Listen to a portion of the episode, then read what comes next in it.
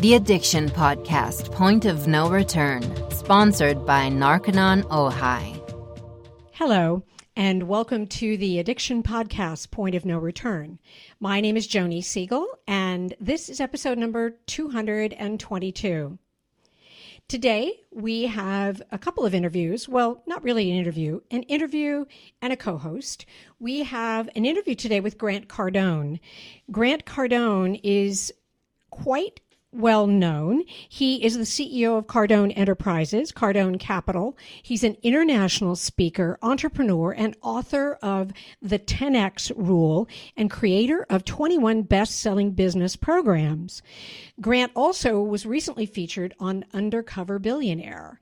And yeah, but a lot of people don't know the real story about Grant. So let's talk to Grant Cardone. Grant Cardone, undercover billionaire.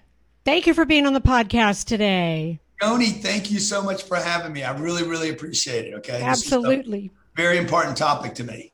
Thank you. And Fabian Padro, Executive Director of Narconon Ojai. Thank you for being with us today. Yeah, I had to jump on this one. Obviously, I'm excited. I'm a big fan of Grant Cardone, follow all his stuff. So I definitely had to be present for this one. This guy's amazing. Uh, he's he's doing it all. He's omnipresent. He's got 10x movement, Grant Cardone Capital, undercover billionaire. So I definitely wanted to be a part of this one.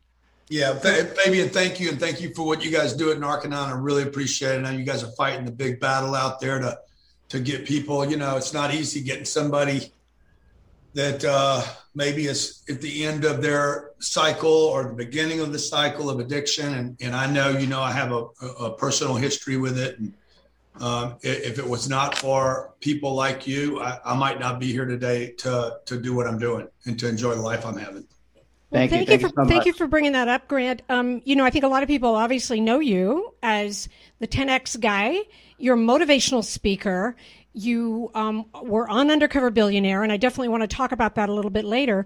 But a lot of people might not know where did you start? Where are you from? How did you get going? I don't think you were born with a platinum spoon in your mouth. So tell yeah, us no, how you got going. Yeah, definitely not. Definitely not. Like, I don't even think your hair is probably that platinum color. You probably gave it some help. Just, I've needed help all along the way. And uh, I grew up in Lake Charles when I was 10 years old. I was raised by a single mother. There was seven kids. There was seven in total in a 1,400 square foot house. Uh, it was very, you know, a lot of scarcity in the environment that I grew up in. When my dad died, the income stopped. So my mom was terrified.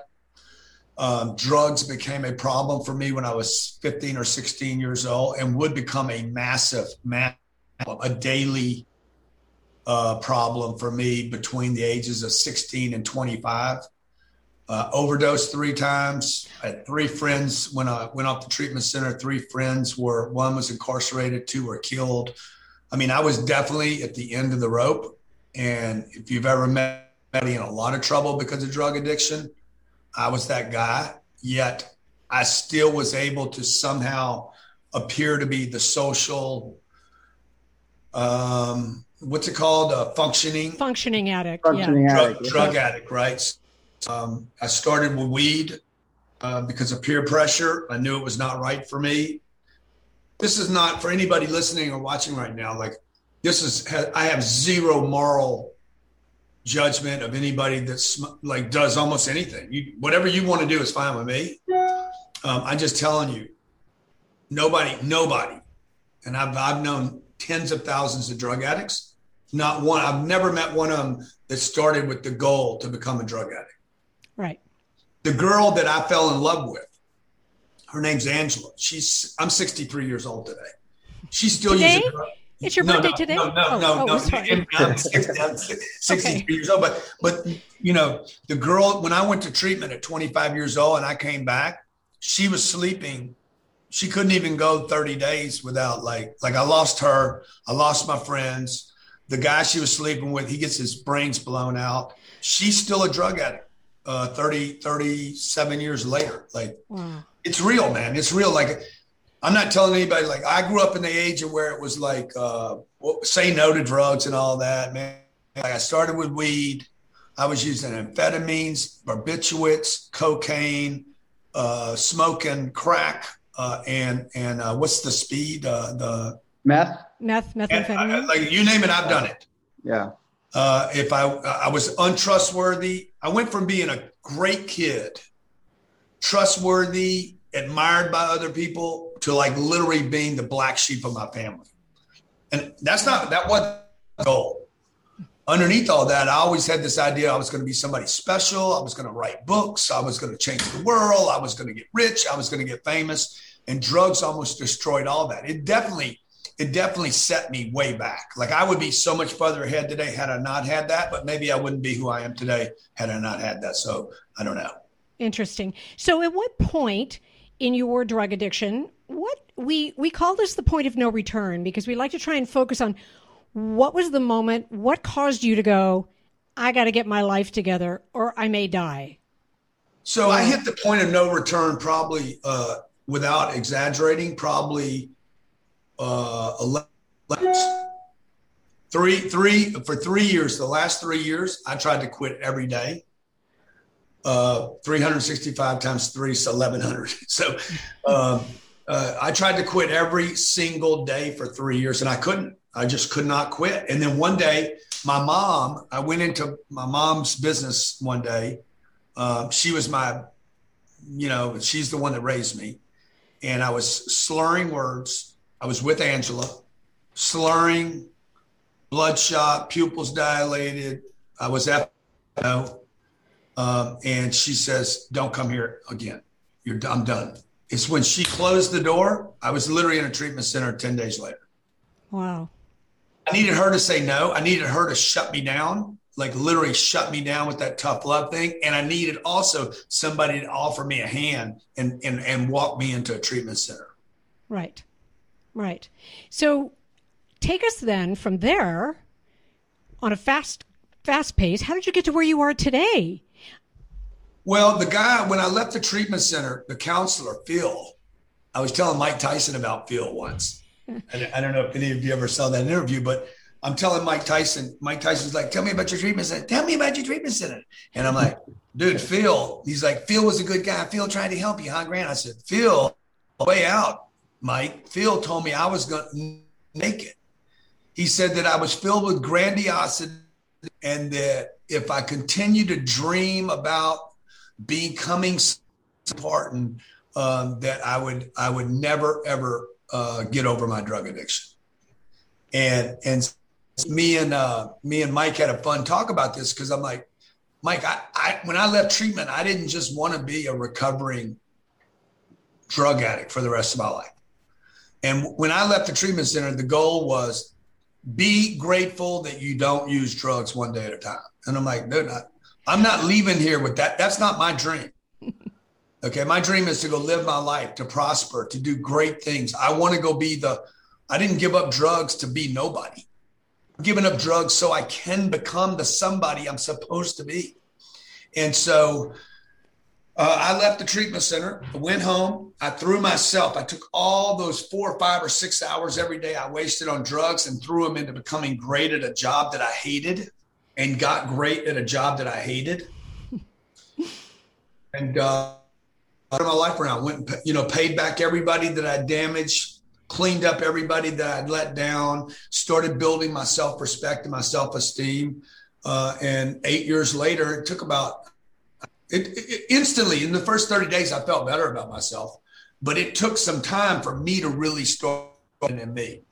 Right. And even other people, you know, I know that there was family members saying he, and um, and Phil Phil definitely the counselor thought I was coming back. I don't know where Phil's at today, but I'm sure Phil's somewhere. He's kicking himself saying he definitely didn't come back. You know what I really love about that, Grant? And I, I love a lot of the things that you say. Um, but you know, there is the uh, propensity, I think, for someone who's getting clean and sober to just have attention on that one day and staying clean and sober.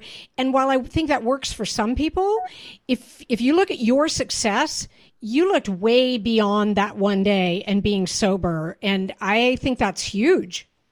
Yeah. So, look, when I got home, all I did when I got home, I did two things every day. I tried to help somebody else get off, and I tried to help myself get better at business. Only two things I did every day. I did nothing else. If it did not make me feel better about myself, I did not do it. Okay. I changed all my friends. I changed all my play places. I didn't actually go to any play place. Okay. Uh, I literally went to work or I went to help somebody that was on drugs. That's all I did for the first probably from 25 till maybe 29 for four years. Uh, I would go to meetings wherever I could just to find targets. I could I could find somebody to listen to, somebody to help, somebody to remind me, don't go, don't go back, bro. Right. And I just knew if I was busy helping somebody not use drugs, I wouldn't use drugs. If I wasn't doing that, the thing I did was get better. And that was that was it. That's all I ever did. And I got great at my business and I got great at uh, helping other people. And it kept me kept me kind of grounded what, what I was trying to do. So I didn't get, I didn't get over my skis. You know, I didn't get overly confident. Right. You didn't get dispersed uh, into many different things. Yeah.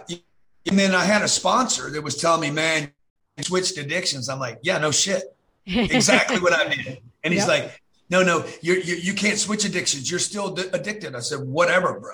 Like, like I am an addictive personality and I don't think it's a problem unless I'm using things that hurt me because what I'm doing now doesn't hurt people. It helps me. I want to work. I like to work. I am, I am, I, I love production. And the fact that I have an addictive personality, I think is consistent with all of us. And that's not a problem for me. It was a problem for Paul, I guess. It was a problem for my sponsor. But like I love to work, and the people that I study from Van Goghs to Picasso behind you, Fabian, these people are freaking they're maniacs. Okay. Yep. Elon, maniac. Yep. Uh, and, and so the people, Jesus Christ was a complete fanatic in the very best of, best of ways, right? So, so I, when I'm labeled an addict, I'm like, yeah, I have the ability to be obsessed and not let go of something until it's a reality. So I just converted that energy uh, if you will, Joni, from a disease to a gift. Exactly. You're addicted to helping people. You're addicted yeah. to being successful and making other people successful. And yeah, and that's not about addiction. No, you know, I Grant, love helping people. Like like the whole codependency thing. Guys, we're all codependent. Yep. I, yep. I, am dependent on other human beings, right? and, and, so, the, you know, the better the community around me does, the better I if everybody around me is dying, sooner or later, I'm going to find out I cannot do well. That's right. That's right. It you sounds know, like you, you Fabian was saying, I was just going to, sorry, Fabian. Fabian was saying that um, the students, when they're um, getting close to being done with the Narconon program, read some of your books. And I think it, it ties right into what you're saying now because you do, when you're done with drugs, you need to figure out where you're going to go from there. You are listening to the Addiction Podcast, Point of No Return.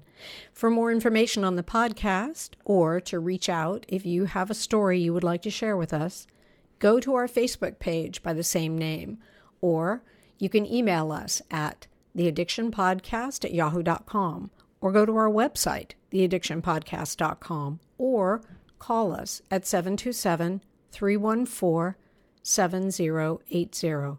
And please remember to subscribe to our podcast wherever you listen to podcasts and give us a five star review.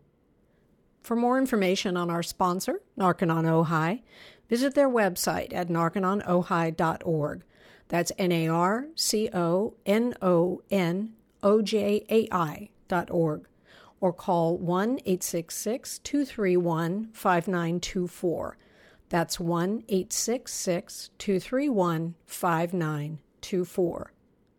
Sometimes, the hardest thing about getting someone into recovery is getting them to agree to treatment. Bobby Newman, a certified drug counselor with 30 years' experience and an over 85% success rate as an interventionist, has created a series of 12 videos that you can use right now to learn every step to get your loved one to agree to treatment. Call 1 833 918 0008 today and say the word podcast to get a 10% discount. Or go to newmaninterventions.com and type in the word podcast for a 10% discount. This service comes with a free one hour consultation with Bobby. Fabian, expand on that. You mentioned that.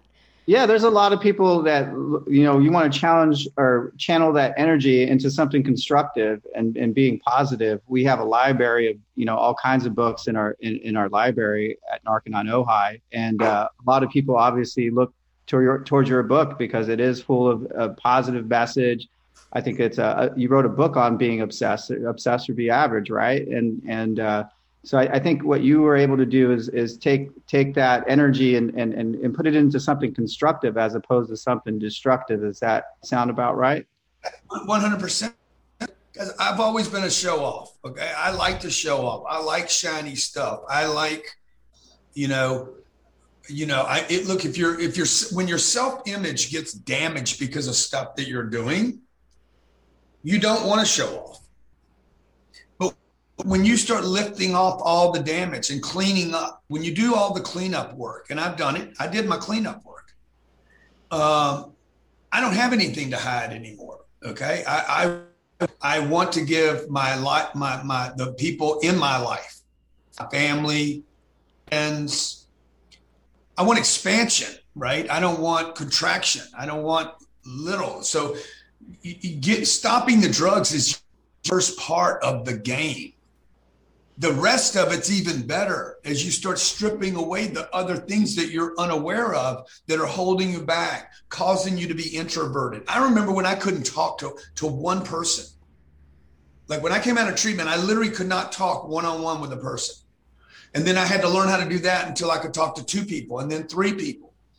And and and remember when I was talking to an audience and thought I was pretty good at it. And then I realized, dude, you're, you're not even talking to these people. You're just talking at them.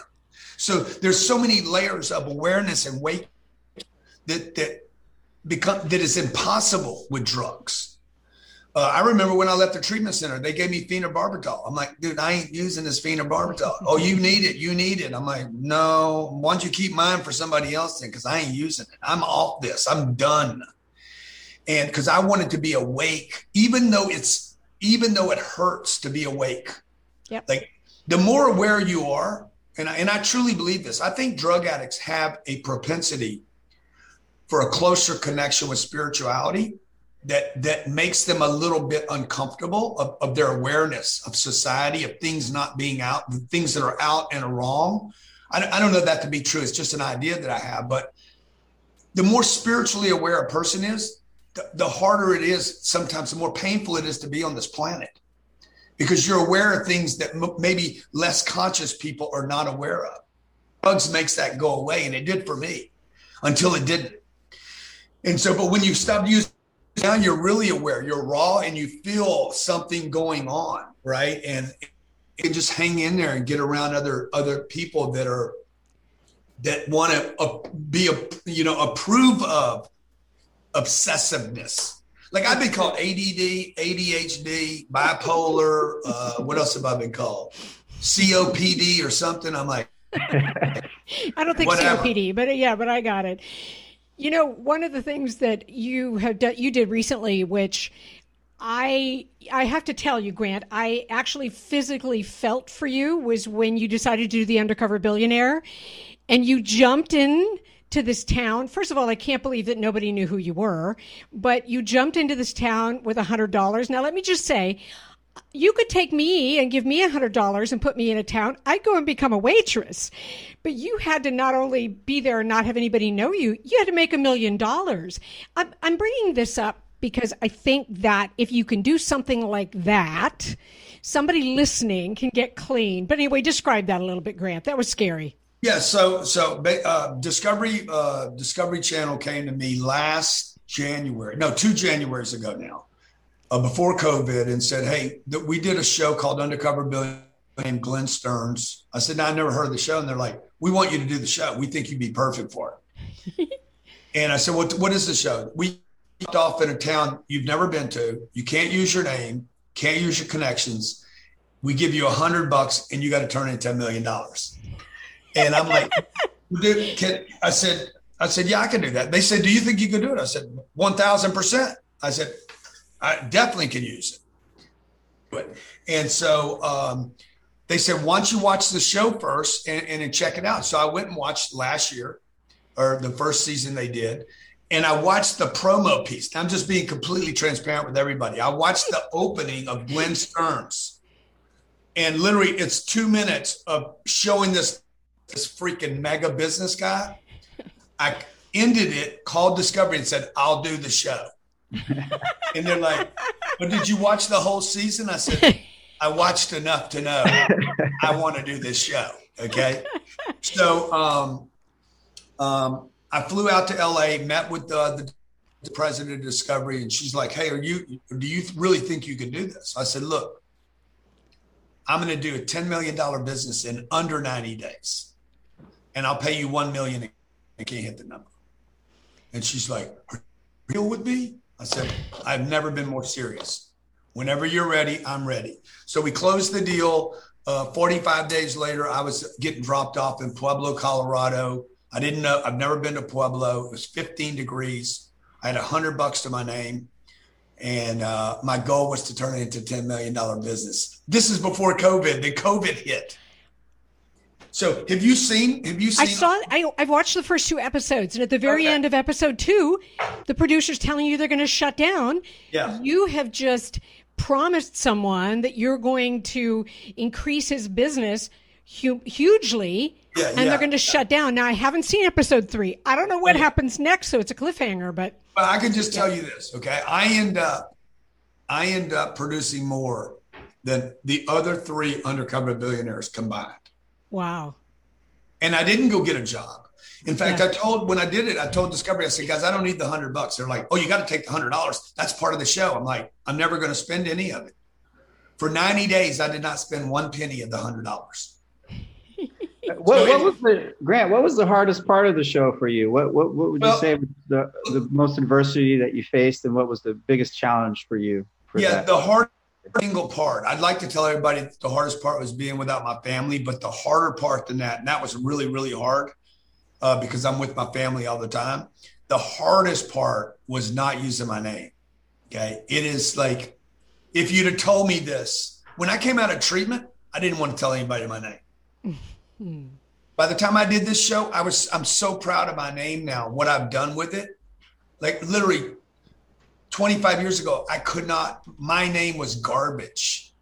Today, my name is something like I'm proud of, I want to use. And and my new name was Lewis Curtis. Okay, my dad's name was Curtis Lewis, and so we flipped it because otherwise you'd find me uh, uh, if you Google search Lewis uh, Curtis Lewis. So we flipped the names, and it was really hard, Fabian, not using my name, man. It was like not telling people, hey, my name's Grant Cardone, man, and let me tell you what I've done. Like not being able to lean on my successes. That was hard, but but being away from my kids, that was painful.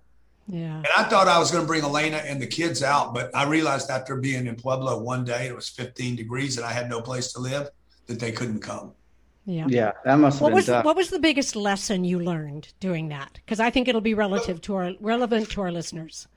Yeah. So, you know, gosh, there were so many lessons. I, I, every day I fought with the crew. So we we have a love relationship. Discovery's going to do another show with me, just so you you know, just to give a little teaser. But um, but they hate my guts. Oh. They're like, dude, we hate you and we love you. Okay, because you're a bit love hate relationship. you are unbelievable TV. Okay, it's like the drug addict in your house. You know, you love him and you hate his guts. Yeah. Um, so, you know, the thing the thing that really I really learned was that how many people in America and are worried about food and water and shelter. I had completely forgot. I'd taken it for granted.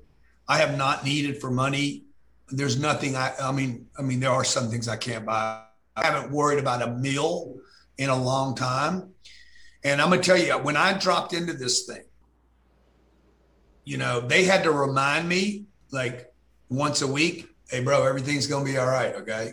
Cause I went into this and I'm an all in kind of guy. Like when I went into Lewis Curtis's broke, like you would have thought Grant Cardone had lost everything. Yeah. And I could not turn it off. Okay. I hmm. could not become, I couldn't become Lewis Curtis doesn't have anything, and then at night I'm cool because I got a condo in Miami and 9,000 apartments to pay me every month and I can get on my jet. I, that, that, all that whole world was gone for me. I don't know what happened, but I kind of slipped into this, this, this person, whatever, whatever happens for actors. I don't know, but, but, um, that, that was extremely painful. And it took me a while, even when it was over to come out of it. Wow. Wow. Sometimes I still think I'm Lewis Curtis. I'm not going to ask you how the story ends. I am going to watch the rest of it. But Grant, if you had just one message to give to our listeners, um, what would it be? What would you want to tell them? I would just tell you, look, you don't have a disease. You know, there's nothing. You're not. You're not malfunction. You're not. You don't have a character defect. This is not some genetic. Um, you know you don't have some what do they call it? A genetic uh, coding that that you not you're not responsible for. You're a very extremely powerful person. You're not your your life is unmanageable right now okay? Because if you're even thinking about drugs if you're even throwing it around am i right? Am i am i am i? Dude that that by itself is a problem okay? That's all you need to know. That's a problem by itself. And and um but i want to tell you there's nothing wrong with you okay it's it. In fact, you might be you might be closer to the matrix than most people, and you're just like I don't know, red pill or blue pill. You just might be more aware, and and the drugs aren't going to make it any better. Just there's no drug that's going to make you more aware, more powerful. Nobody escapes the drug deal. Nobody, nobody in the history of the world has escaped drugs once it becomes a problem. Okay, and and so I would just tell you, man, like you know, there, there. I would not be where I'm at today if I was still using drugs. I got an unbelievable life uh, that that I would not have. I have things happening for me today that I, I even thought about, even think was possibly like like remotely possible. Um, for me, my whole life around when I got off of drugs, and then when I started when I made a commitment to helping others and my spiritual development, my own awareness um, and and you know, I would contribute my life today to not just hard work, but um, you know, mostly becoming more and more spiritually aware. That's awesome. That's awesome. Grant Cardone, thank you so much for taking the time to talk to us today. I know how busy you are, and I know that your story is going to resonate with our listeners. Thank you so I, much. I hope, Joni. I hope so. And and I and I'm pulling for everybody out there. And if you're a family member out there uh, that has somebody having a problem, man, I know how painful that can be, and how you're scared all the time, and how angry they get at you. Um, just just keep being a good example for them, and and I really appreciate both you and and and Fabian um, being great examples for me. Thank you. Thank and you thank so you, much, Fabian. Grant. Thanks for being on yeah. today. Okay, yeah, thank you so much, Grant. Thanks. I hope you all enjoyed that interview. I think that a lot of people may not know that Grant had his own drug history, so he has reality with what a lot of you are going through. And there is someone who not only became clean and sober, but has just become so super successful in life. And he just kind of never stopped reaching for the moon, if you will. And I just think he's super successful. You can get his books on Amazon. You can also go to Grant Cardone, C A R D O N E, grantcardone.com. And yeah, and watch Undercover Billionaire and learn about that. We will be back again with another interview. Thank you so much for listening. You have been listening to the Addiction Podcast, Point of No Return, sponsored by Narconon Ojai. For more information on Narconon Ojai, call 866-231-5924 or visit www.narcononojai.org. Narconon is a non 12 step rehabilitation program based on the works of L. Ron Hubbard.